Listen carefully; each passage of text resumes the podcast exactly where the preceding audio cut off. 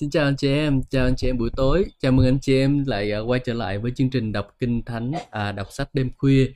Và ngày hôm nay là một ngày rất là đặc biệt, là chúng ta có một cái bàn mới.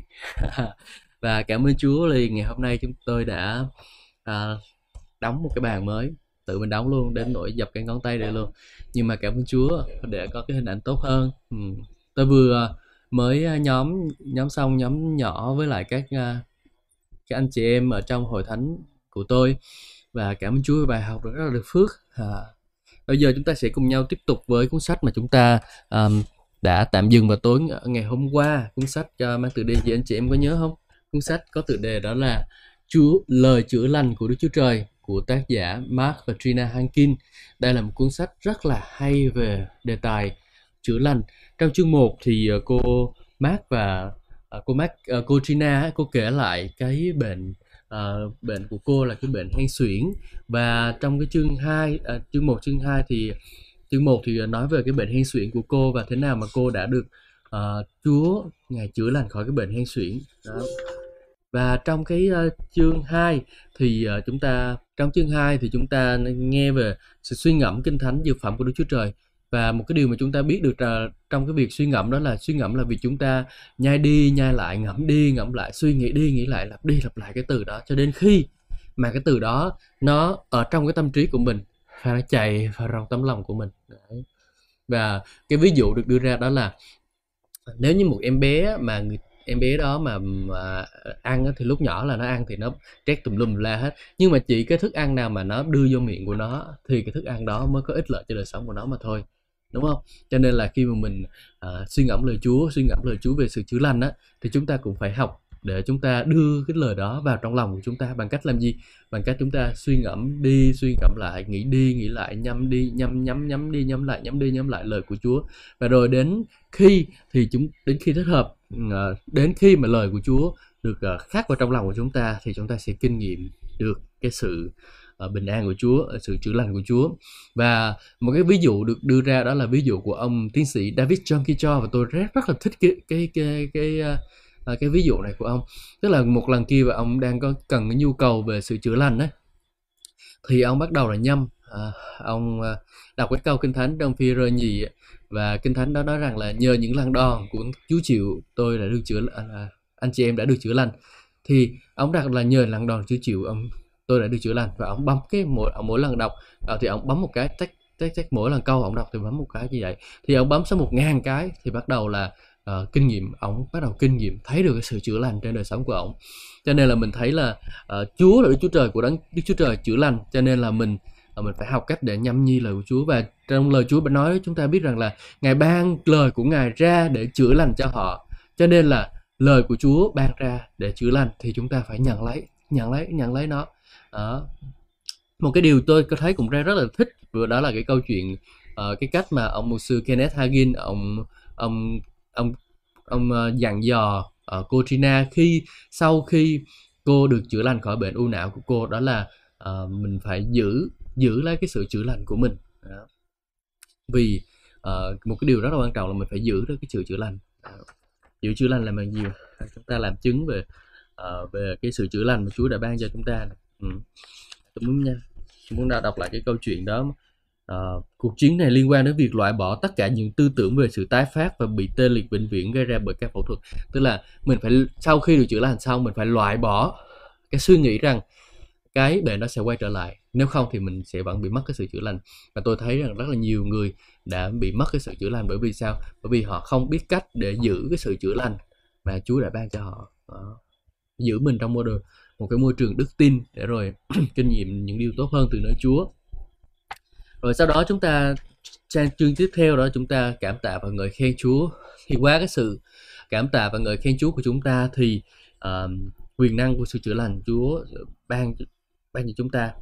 Đấy và uh, khi chúng ta càng ngợi khen chữa lành của Chúa thì ngợi khen và ngợi khen và cảm tạ Chúa đó là một trong những cái cách mà khi chúng ta đã công bố lời Chúa rồi chúng ta uh, tiếp tục chúng ta suy ngợi, uh, ờ, ngợi khen Chúa uh, và mình thờ phượng Chúa. Thì có một số người đã kinh nghiệm được sự chữa lành Chúa ở trong cái sự ngợi khen. Đó là cái câu chuyện về uh, một cái uh, cái người kia một cái cô kia là cái cô bị uh, cô bị bệnh rất là xấu mà căn uh, căn bệnh đậu mùa. Là hồi đó là người ta chưa có thuốc để chữa bệnh đậu mùa.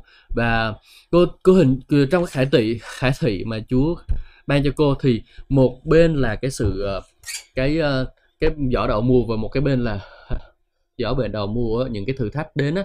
Và một bên đó là cái à, sự ngợi khen của mình. Và trong cái khải tượng của cô thì à, thì cô cái giỏ đậu mùa của cô nó nó nặng như thế này nè và cái giỏ ngợi khen thì nó ở trên này cao như thế này.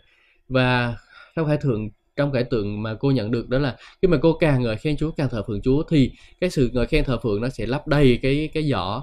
Ngợi khen và khi cái giỏ ngợi khen nó nặng xuống thì nó, cái giỏ đầu mùa cái giỏ bệnh của cô sẽ nâng được uh, cân bằng lại. Và đến khi nó nặng đủ rồi thì nó sẽ bắt đi mất đi luôn và cô chỉ có sự chữa lành mà thôi. Cho nên đây là một cái điều mình cũng cần phải học được đó là chúng ta phải giữ mình trong cái sự ngợi khen và thờ phượng Chúa. À, luôn luôn. Amen amen cảm ơn Chúa thì ngày hôm nay chúng ta sẽ tiếp tục đọc sách này. Ở trong chương tiếp theo của cuốn sách có tựa đề là bước vào trong sự an nghỉ của Chúa. Và chúng ta sẽ bắt đầu đọc nó nhé. Sách lời chữa lành của Đức Chúa Trời, tác giả Mark và Trina Hankin, dịch giả nhóm dịch thuật Jetro cuốn sách được xuất bản bởi nhà xuất bản tôn giáo kết hợp với chức vụ lời đức tin tại Việt Nam. Chương số 4 Bước vào trong sự an nghỉ. Có một bài thơ như thế này. Nơi gần bên cha có một nơi gần bên cha Và bạn có thể sẽ đến với Ngài tại đó. Không bóng tối hay sự sợ hãi nào có thể len vào được, Nhưng chỉ người nơi vinh hiển Ngài được thỏa vui. Nơi bí mật gần bên cha, Dung nhan Ngài bạn có thể chiêm ngưỡng. Trong đấng Christ văn đá của mọi thời đại câu chuyện sẽ luôn còn được kể hoài. Có một nơi gần bên cha, nơi phải oai nghi của Ngài, ở nơi cao, nơi hiện diện của Ngài tuyệt vời và quá đổi, và Ngài đón chào bạn đến gần bên Ngài. Một trong những điều tôi thích làm cho các con và các cháu của tôi khi chúng còn sơ sinh, đó là cho chúng đi ngủ. Đôi khi có một khoảng thời gian có vẻ như là hàng giờ mà tôi muốn đu đưa chúng hoặc chơi với chúng. Khi đó chúng sẽ nghịch ngợm, vặn vẹo và đá đấm. Chúng bắt đầu gật gù rồi đột nhiên mở đôi mắt buồn ngủ của chúng ra và bắt đầu quấy khóc lên. Tôi sẽ vỗ về, đung đưa, hát và nhún nhảy cho đến khi đôi mắt của chúng nhắm lại. Nếu chúng đang núp đang múc một cái nấm vú hoặc ngón tay cái của chúng thì đó thì nó sẽ rơi ra khỏi miệng của chúng và tôi sẽ lấy cánh tay nhỏ của chúng ngừng động đậy và chúng sẽ hoàn toàn thư giãn. Sau đó đã đến lúc nhón chân bước xuống giường và nhẹ nhàng đặt chúng xuống giường để nghỉ ngơi. Công việc này chưa đến kết thúc, chưa kết thúc cho đến khi tôi cúi xuống để đặt một nụ hôn lên đôi má mềm của chúng. Thỉnh thoảng phải dành vài phút xem xét cách cẩn thận để đảm bảo là chúng đã ngủ rồi và sẽ không thức dậy và tiếp tục quấy khóc nữa. Không có gì thích thú hơn việc nhìn thấy chúng say giấc trong sự an bình an thiên thượng và rồi sứ mạng đã hoàn tất. Đây là hình ảnh tôi nhìn thấy nơi cha thiên thượng. Ngài thực sự quan tâm đến mỗi con cái của Ngài một cách rất triều mến. Đôi khi, Ngài hát những bài ca giải cứu và bình an, thì thầm với chúng ta lòng yêu thương nhân từ thành tín của Ngài. Cuối cùng, chúng ta cũng buông bỏ và bước vào trong sự an nghỉ của Ngài. Đó là nơi mà mọi việc đã được hoàn tất, không còn tranh chiến nữa. Giờ đây, mọi nỗi sợ hãi, lo lắng hay thất vọng đều được giải phóng cách ngọt ngào. Hebrew chương số 4 câu số 3 mô tả sự an nghỉ của Đức Chúa Trời là nơi của sự tin cậy hoàn toàn nơi Ngài. Bản dịch Amplify của Hebrew chương số 4 câu số 3 nói rằng, vì chúng ta đã tin, hay còn gọi là gắn bó và tin tưởng với Đức Chúa Trời, thì bước vào sự an nghỉ đó. Bản dịch The Message nói rằng, tuy nhiên, nếu chúng ta tin, chúng ta sẽ kinh nghiệm trạng thái an nghỉ đó. Giữ chặt lấy sự thành tín của Đức Chúa Trời. Khi tôi bị hen suyễn vào giữa đêm, lúc ấy mọi người đang ngủ và tôi đang cố gắng giữ yên lặng hết sức. Có thể khi vẫn thở hổn hển, tôi đã thấy tôi đã lấy những câu kinh thánh ra và giữ cho mắt của tôi tập trung, rút lấy sự sống, hy vọng và sức mạnh vào trong tấm lòng của tôi. Nếu tôi có thể nhìn bằng một ánh mắt nhìn kiên định, nhìn chăm chăm như trong dân số ký chương số 21 câu số 9, bản dịch Amplify, thì lời Chúa dường như trở nên rất sống động, nhảy ra khỏi trang giấy và bước vào trong tấm lòng và cơ thể của tôi, khiến tôi dần được ổn định thư giãn và có thể hít thở được. Và theo sau đó chính là sự an nghỉ. Có một quá trình để cho lời của Đức Chúa Trời chìm sâu vào trong tấm lòng của bạn, đến nỗi bạn bước vào một sự an nghỉ là nơi bạn nắm chặt lấy sự thành tín của Ngài. Thật vậy, Chúa Giêsu đã bảo những người nghe Ngài hãy lắng nghe kỹ càng các lời của Ngài. Luca chương số 9 câu số 44 Hãy hình dung lời Chúa đang chìm sâu trong tấm lòng của bạn như một cái neo chìm sâu xuống tận đáy đại dương và bám chặt lấy đá. Những ý tưởng của Đức Chúa Trời ngự vào trung tâm của bản thể bạn và bạn được thuyết phục, nắm chặt lấy thực tại và chân lý tuyệt đối của nó. Sarah đã nhận được khả năng để thụ thai Isaac khi bà thừa nhận Đức Chúa Trời là thành tín như trong Hebrew chương số 11 câu số 11. Kinh Thánh bản dịch Amplified Bible nói rằng bà đã nhìn nhận Đức Chúa Trời, đấng đã ban cho bà lời hứa là đáng tin cậy, xác thực và chân thật với lời Ngài. Chúng ta cần phải vươn đức tin của chúng ta ra, quả quyết rằng lời Đức Chúa Trời là thật và đặc tính của Ngài là thành tín. Ngài giống như một vị thẩm phán và bạn hãy an nghỉ đối với vụ kiện của bạn. Đức Chúa Trời là thành tín và chân thật đối với bạn, bây giờ và mãi mãi. Bây giờ, bạn có đức tin của Đức Chúa Trời, theo như mát chương số 11, câu số 22. Bản dịch yêu thích của tôi là bản dịch Century nói hãy giữ chặt sự thành tín của Đức Chúa Trời. Buộc chặt hy vọng Roma chương số 15 câu số 13 bản dịch Amplify nói rằng Nguyện xin Đức Chúa Trời của hy vọng ban cho anh chị em đầy dẫy mọi niềm vui vẻ và mọi điều bình an trong đức tin. Thông qua trải nghiệm của về đức tin của anh chị em, hầu cho anh chị em nhờ quyền năng của Đức Thánh Linh được tràn trề và chứa chan hy vọng. Trong câu chuyện của Abraham và Sarah, chỉ cho đến khi Sarah chấm dứt việc cố gắng hình dung ra cách mà Đức Chúa Trời sẽ thực hiện phép lạ cho họ.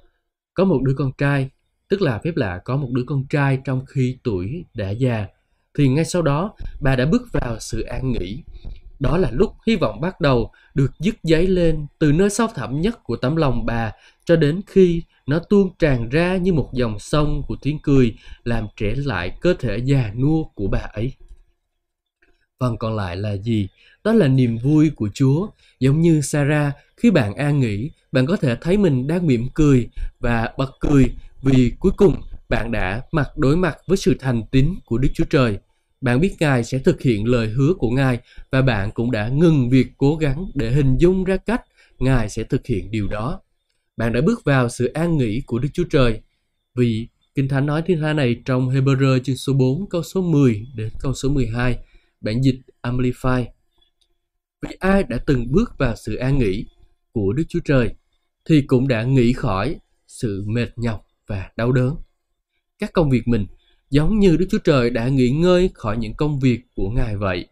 Cho nên, chúng ta hãy sốt sắng và nỗ lực hết sức để bước vào sự an nghỉ đó.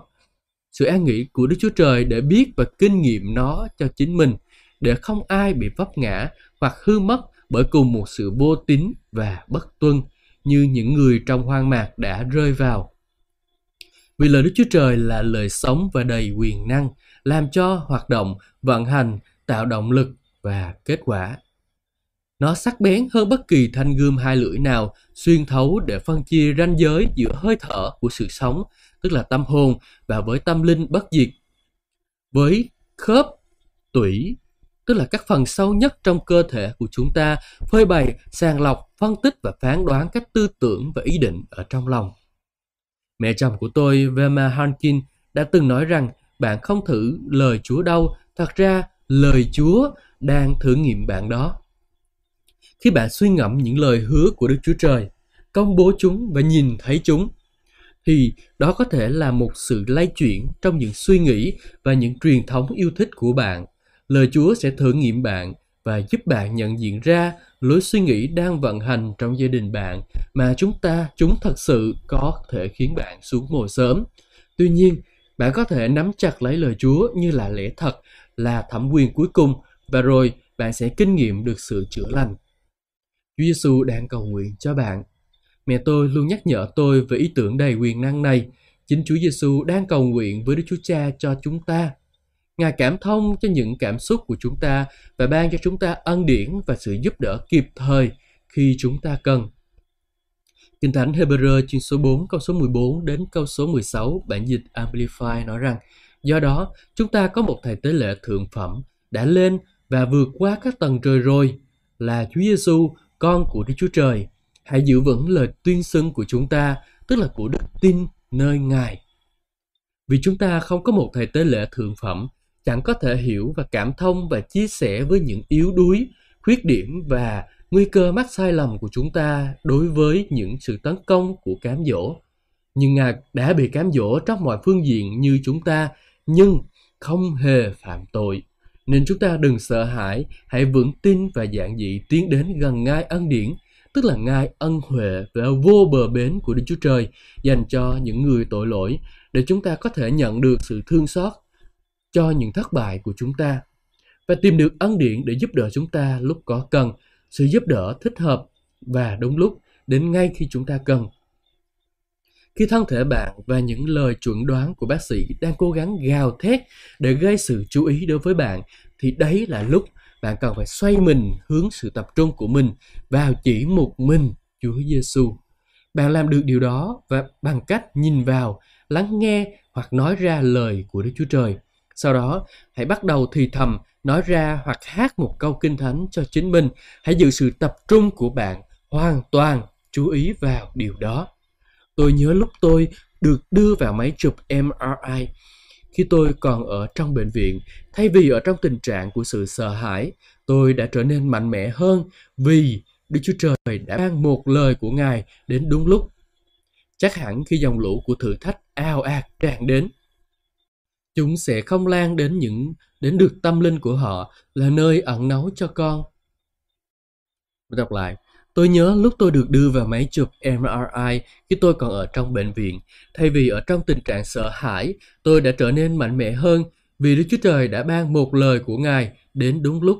Chắc chắn khi dòng lũ của thử thách ao ạt tràn đến, chúng sẽ không lan đến được tâm linh của họ. Ngài là nơi ẩn náu cho con, Ngài là Ngài là Chúa đang bảo vệ con khỏi cơn gian truân. Ngài bao phủ con bằng những bài hát và tiếng reo hò giải phóng. Thi Thiên 32 câu số 6 đến câu số 7. Bản dịch Amplify, Thánh linh của Đức Chúa Trời sẽ giúp đỡ bạn chống lại sự yếu đuối của bạn. Ngài là đấng giúp đỡ và tôi đã khám phá ra rằng Ngài luôn luôn hiện diện rất kịp thời để giúp đỡ tôi trong những lúc khó khăn nhất. Hebrew chương số 3 câu số 1 gọi Chúa Giêsu là thầy tế lễ thượng phẩm mà chúng ta xưng nhận. Điều đó có nghĩa là Ngài nghe lời xưng nhận của chúng ta và khẳng định nó trên thiên đàng trước mặt Chúa Cha giống như một điều điều một luật sư sẽ làm. Đây là một sự hợp tác giữa bạn, Đức Chúa Trời và lời của Ngài. Đức Thánh Linh giúp đỡ bạn chống cự lại sự yếu đuối của bạn bằng những tiếng thở than quặn thắt như Roma chương số 8 câu số 26 nói như vậy. Khi Ngài nghe tiếng của bạn, Ngài sẽ xác chứng lời Ngài bằng những dấu lạ. Đức Thánh Linh ngự xuống nơi mà bạn đang ở và vực bạn dậy. Bạn chạy vào nơi an toàn và nhận được sức mạnh trong cánh tay của Đức Chúa Trời. David nói trong Thi Thiên 18 câu số 6 rằng tiếng kêu nài của con đã thấu lên trời và đến tai của Đức Chúa Trời. Đó là khi David nói rằng Đức Chúa Trời đã thắp đèn của ông hay tâm linh của ông. Nói, ông nói, nhờ Ngài tôi có thể xông qua một đạo quân và nhờ Đức Chúa Trời của con, con có thể vượt qua được tường thành vì Ngài đã trang bị cho con sức mạnh cho trận chiến như trong Thi Thiên chương số 18 câu số 28 đến câu số 40. Chúa Giêsu ơi, xin cứu con.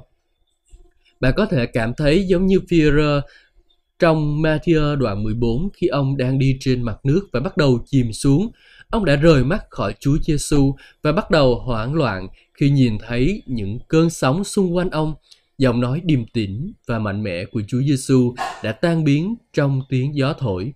Nỗi hoảng sợ tràn ngập ông khi nước lạnh và những cơn sóng khốc liệt đe dọa mạng sống của ông. Ông nhìn quanh, sợ hãi rồi hét lên, Chúa Giêsu ơi, xin cứu con. Ngay lập tức, cái nắm tay mạnh mẽ của đấng cứu rỗi đã nâng ông lên để bước đi trở lại trên mặt nước. Giống như tiếng kêu của Vera, tiếng kêu của bạn đã được nghe và sự giúp đỡ chỉ có thể đến từ một mình Đức Chúa Trời mà thôi. Hãy lắng nghe những lời này từ Hebrew chương số 6 câu số 18 đến câu số 20, bản dịch Amplify. Do đó, bởi hai điều chẳng thay đổi được, tức là lời hứa và lời thề của Chúa. Và về hai điều ấy, Đức Chúa Trời đã chứng minh rằng Ngài không thể sai trật hay lừa dối chúng ta. Chúng ta đã trốn chạy đến Ngài để nương náu và có thể nhận được sức mạnh con người bề trong cùng sự khích lệ mạnh mẽ để nắm lấy và giữ chặt lấy niềm hy vọng đã được chỉ định cho chúng ta và đã trước đặt trước mặt của chúng ta.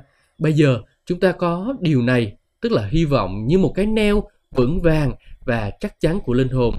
Nó không thể trượt mất, cũng không thể bị phá hủy dưới bất kỳ ai bước đi trên nó một sự hy vọng.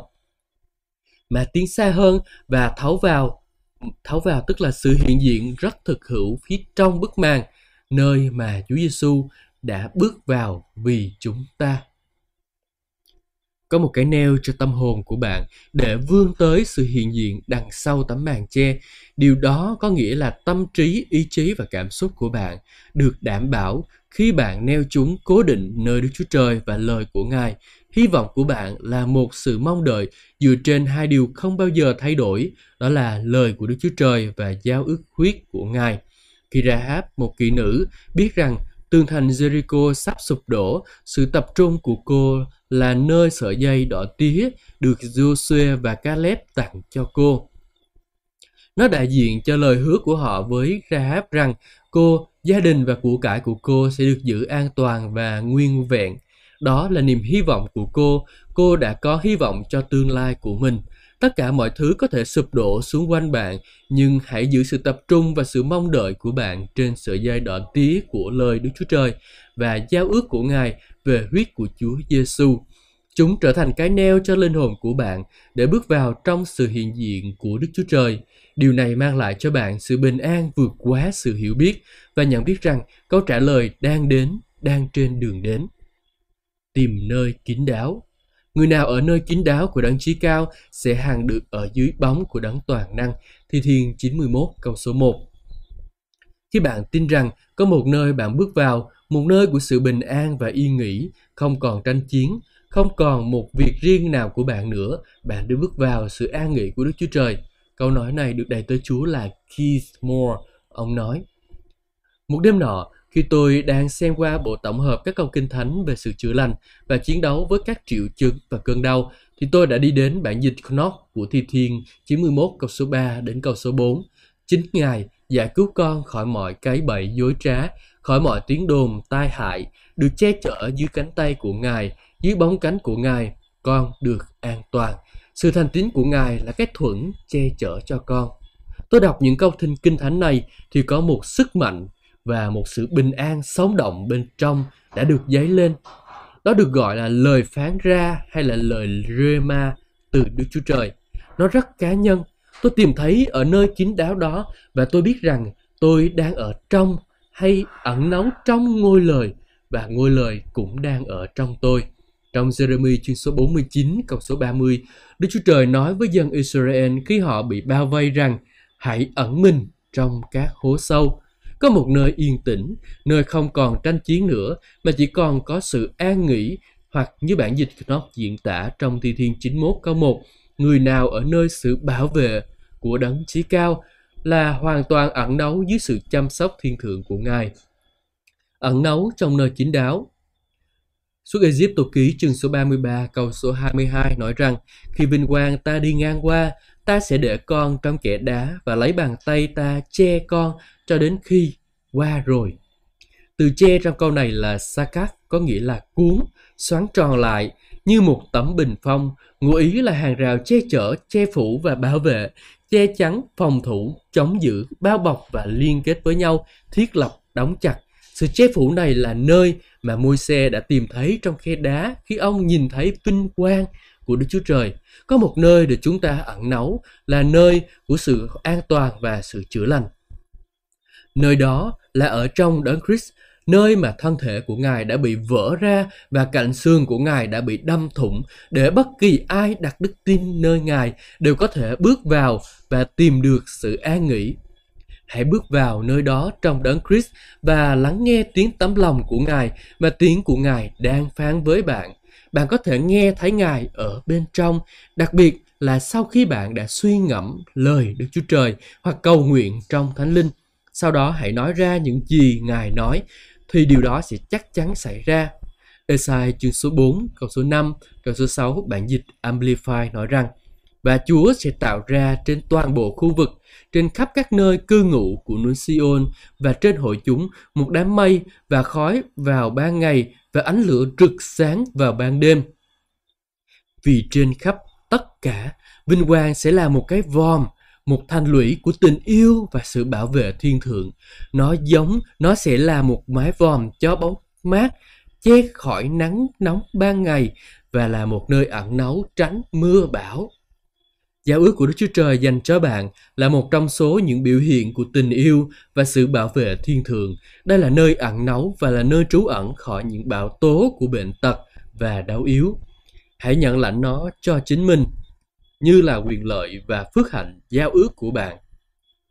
Hãy để tôi kể với bạn về một thời điểm đặc biệt khác mà tôi cần giúp đỡ, giống như David đã mô tả trong Thi Thiên số 46 câu số 2, dường như trái đất đã bị chuyển lay. Bây giờ, đó là một ngày tồi tệ. Tôi quyết định rằng tôi cần một sự giúp trợ giúp trong sự cầu nguyện. Vì vậy, tôi đã gọi bốn người bạn đầy dạy đức tin của tôi cùng hiệp ý cầu nguyện. Chúng tôi đã trình dân vấn đề này với Đức Chúa Cha và bắt đầu chiều theo Đức Thánh Linh để Ngài giúp đỡ chúng tôi, theo như Roma chương số 8, câu số 26 và câu số 27, nói rằng Ngài sẽ giúp đỡ. Chúng tôi cầu nguyện trong Thánh Linh cho đến khi có một cảm nhận của sự bứt phá. Những kẻ thù đã chế nhạo cho các điều ác đã bị lật tẩy và ngăn chặn. Linh tiên tri trong tiếng Hebrew có nghĩa là bùng lên và trào ra giống như một mạch một suối. Và trong tiếng Hy Lạp có nghĩa là phát ngôn viên của Đức Chúa Trời đã dấy lên từ trong tấm lòng của tôi. Nó khai phóng ra những dòng sông nước sống để ngăn chặn kẻ thù. Khi kẻ thù tràn đến như nước lục, thì thánh linh của Chúa sẽ nâng cao tầm mức lên để chống lại hắn và khiến hắn phải chạy ba chân, bốn cẳng. Vì Ngài sẽ đến như một dòng suối chảy xiết bởi hơi thở của Đức giê va đùa nó đi. Esa chương số 59 câu số 19 bản dịch Amplify đây là những lời của Đức Chúa Trời đã ban cho tôi vào thời điểm đó và tôi tiếp tục nói ra những lời này mỗi ngày và thấy những kết quả tuyệt vời.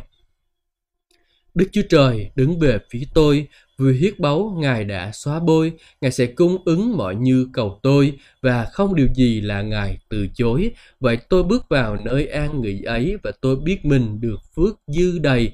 Tôi đã đậu rồi bài thử nghiệm ấy là điều tốt nhất ban tôi đây Câu suy ngẫm của chúng ta đó là tuyên Hebrew chương số 4 câu số 3 bản dịch The Message. Tuy nhiên, nếu chúng ta tin, chúng ta sẽ trải nghiệm trạng thái an nghỉ đó. Chúng ta vừa đọc xong chương số 4 của cuốn sách Lời chữa lành của Đức Chúa Trời. Và trong chương số 4 này, chương số 4 này có tựa đề đó là chúng ta phải ờ, tựa đề có là bước vào trong sự an nghỉ. Anh chị em biết bước vào trong sự an nghỉ có nghĩa là gì không? bước vào trong sự an nghỉ đó là chúng ta thực sự an nghỉ tin tưởng và vào cái sự bảo vệ của Chúa tin tưởng rằng Ngài là Đức Chúa Trời Ngài chắc chắn sẽ làm điều mà Ngài đã hứa dành cho chúng ta. Và chúng ta tin cậy Ngài đến nỗi chúng ta không cần phải lo lắng rằng không biết Chúa có làm điều đó cho mình hay không. Nhưng mà mình tin chắc rằng Chúa Ngài sẽ làm ban điều đó cho mình Ngài sẽ chữa lành cho mình. Vì đó là ý muốn của Đức Chúa Trời dành cho chúng ta. Amen ông chị em. Và chúng ta sẽ kết thúc bài à, đọc sách uh, chương trình đọc sách um, đêm khuya của tới đêm đọc sách đêm khuya ngày hôm nay. Và ngày mai chúng ta ngày mai chúng ta sẽ không có đọc sách đêm khuya và chúng ta sẽ uh, đọc sách đêm khuya vào tối chủ nhật. Uh, xin chúa ban phước cho anh chị em chúc anh chị em một tuần một uh, cuối tuần vui vẻ và tràn đầy phước hạnh của chúa. Hẹn gặp lại các anh chị em trong những chương trình tiếp theo. Xin chào và hẹn gặp lại.